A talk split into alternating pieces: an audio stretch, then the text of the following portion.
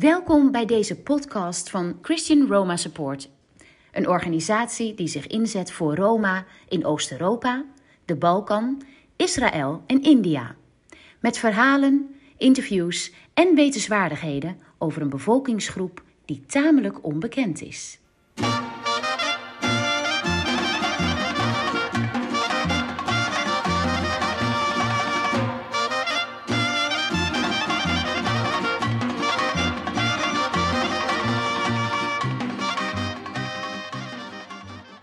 Wist je dat de grootste Roma-gemeenschap van Europa, met zo'n 40.000 mensen, zich in de Republiek Noord-Macedonië bevindt?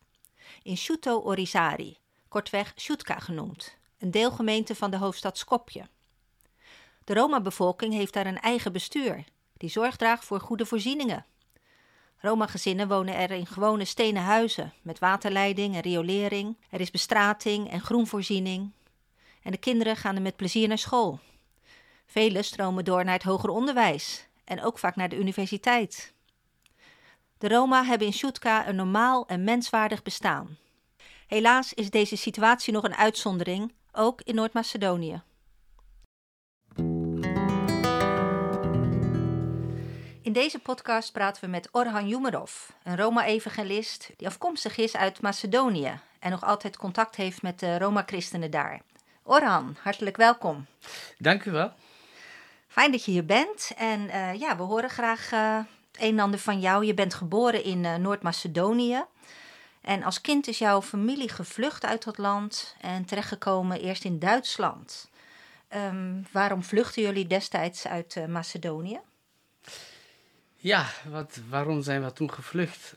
Vooral de reden waarom was de, de, de moeilijke leefomstandigheden in Macedonië. Vooral de discriminatie. Van jullie als, als Roma-gezin ja, dus? Klopt, ja. Mm-hmm. omdat, wij, uh, ja, omdat wij Roma zijn. En op straat met andere uh, leeftijdsgenoten, ook op het schoolplein bijvoorbeeld. Oh, ja. Ze werden vooral gediscrimineerd vanwege hun achtergrond. En dat was een, het woord Sigaan bijvoorbeeld, wat eigenlijk een, een beledigend woord naar de Roma's is. Ja. En heel veel... Zigeuner in het ja. Nederlands, ja. Ja, en dan voelden, ze, voelden wij ons beledigd. Nu zou ik heel anders daarop reageren, omdat mm -hmm. ik een christen geworden ben. Maar de Roma-jongens voelden zich dan, uh, of de Roma's in het algemeen, voelden zich dan beledigd. Mm -hmm. En dan zeggen ze ook terug, het is een structureel, vaak voorkomend probleem. En tegelijkertijd is het een generationeel probleem, dat het, dat het gaat op, van generatie op generatie. Dus de ja, die, moeilijke... die, afwijzing en, en, en ook de, de Roma zelf die daar, zoals mensen ja. daarop reageren.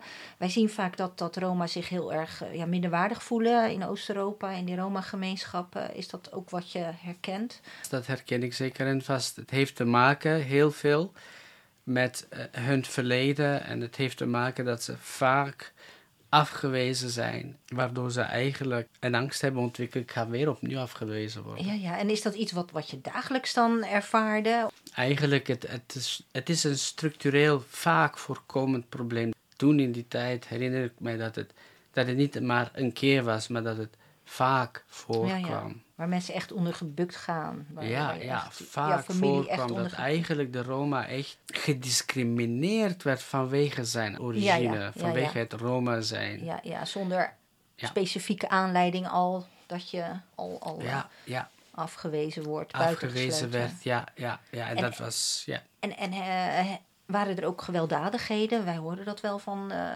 situaties in Oost-Europa, heb je dat ervaren?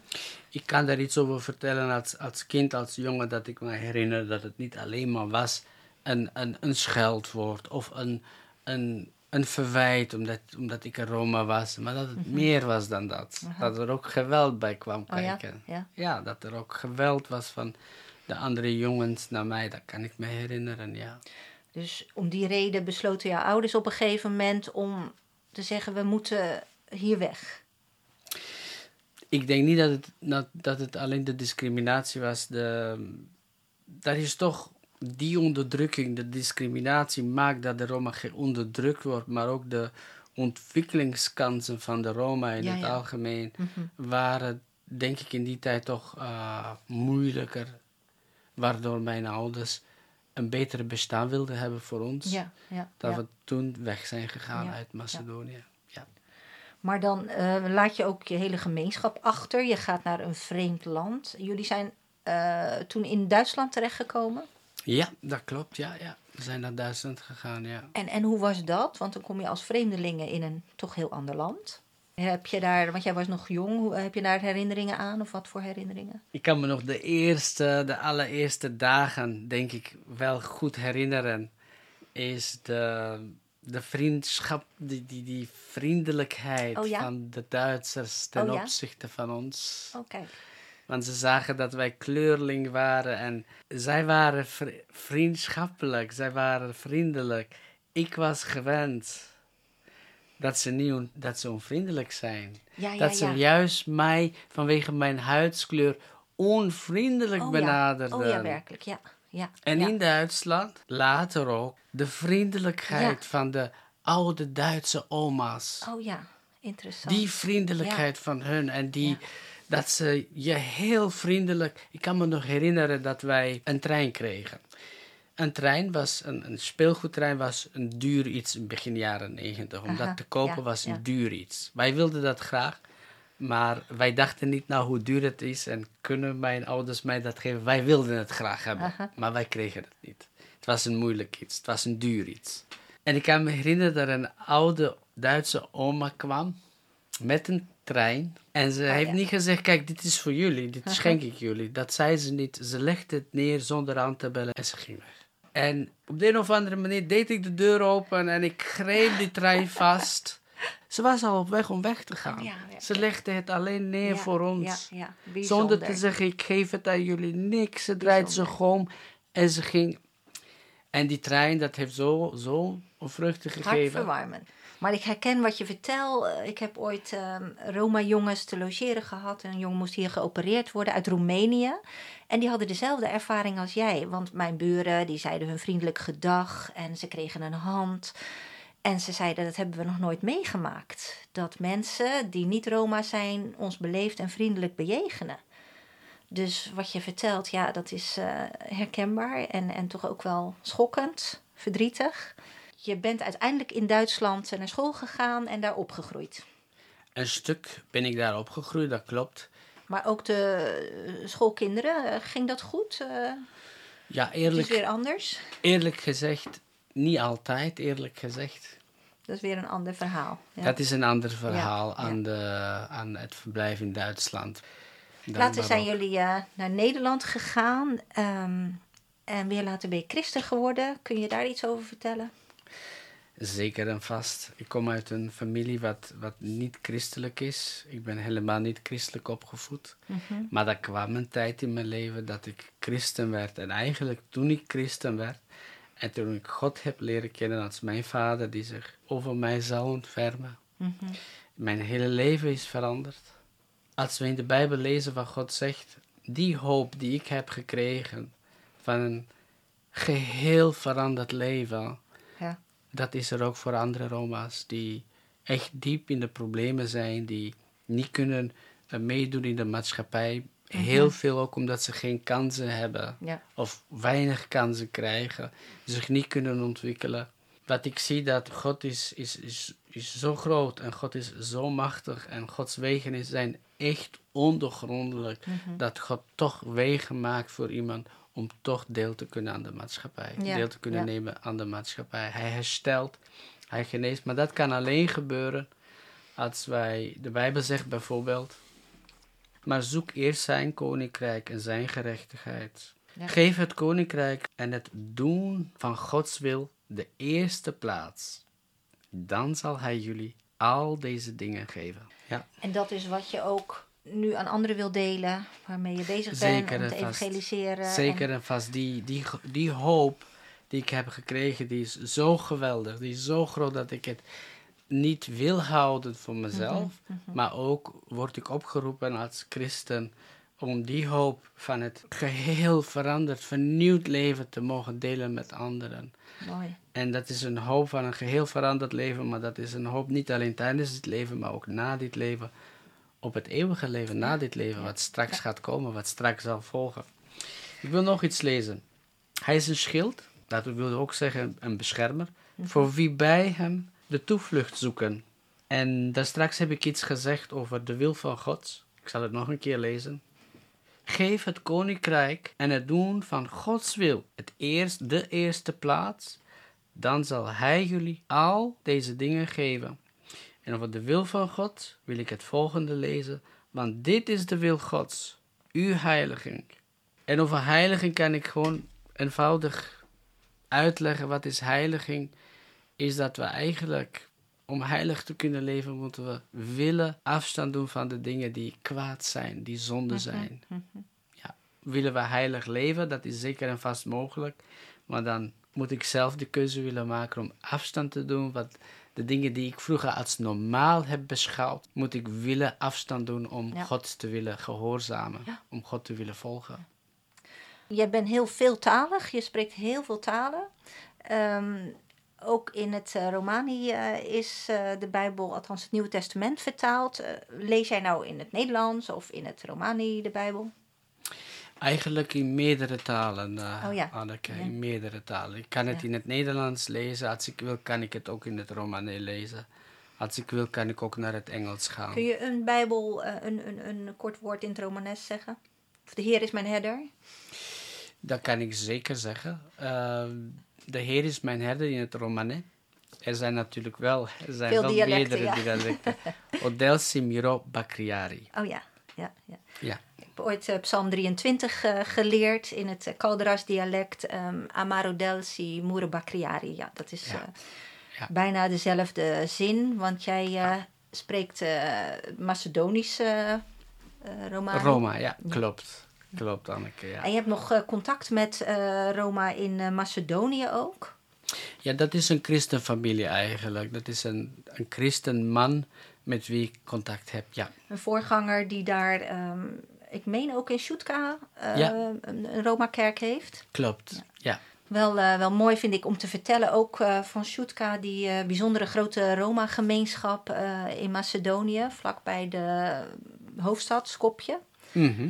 Waar eh, de Roma een eigen bestuur hebben. Roma gemeentebestuur, Roma burgemeester. Waardoor er eh, ja, echt heel goede voorzieningen zijn voor de bevolking. Voor de Roma-bevolking ook. Waardoor ze in een veel betere conditie leven dan eh, de meeste andere Roma in, in, elders in Oost-Europa. En ook in Macedonië.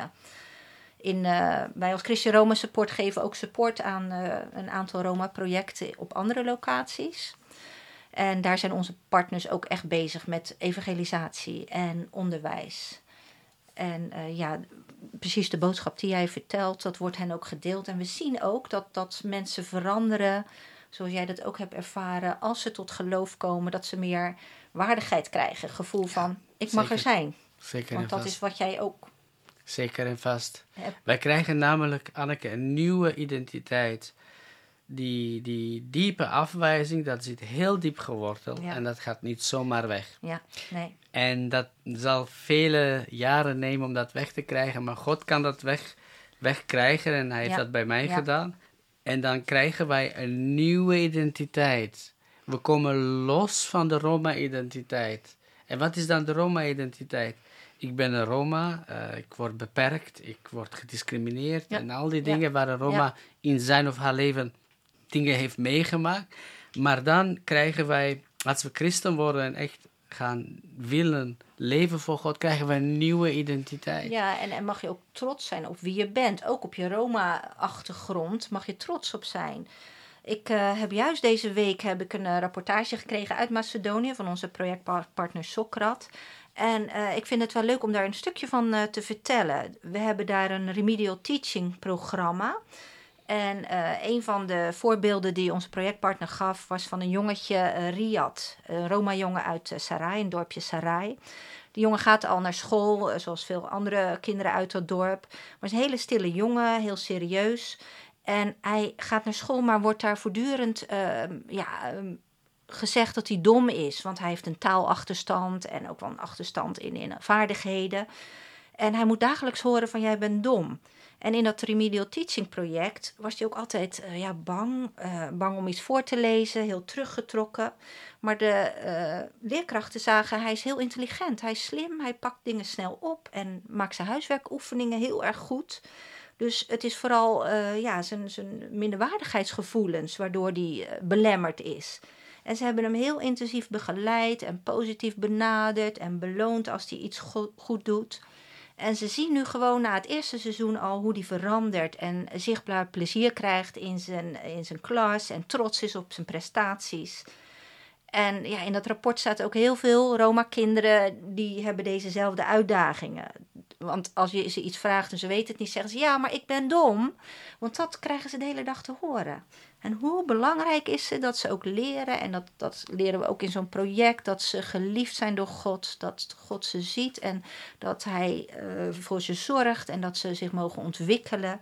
En hoe mooi is dat als ze dat echt ook gaan aannemen en, en tot geloof komen. En we zien gewoon in zo'n project ook dat ze die achterstand gaan inhalen en dat ze ja, zelfverzekerd worden en blij met wie ze zijn ook. Want dat mogen ze mhm. ook zijn. Dus ja, we zijn ook heel blij dat we op die manier uh, jonge Roma mensen mogen onderricht geven. En uh, ook de ouders daardoorheen weer kunnen we bereiken met, uh, met evangelie en, en onderwijs. Dat zijn eigenlijk de pijlers van ons werk. Ja.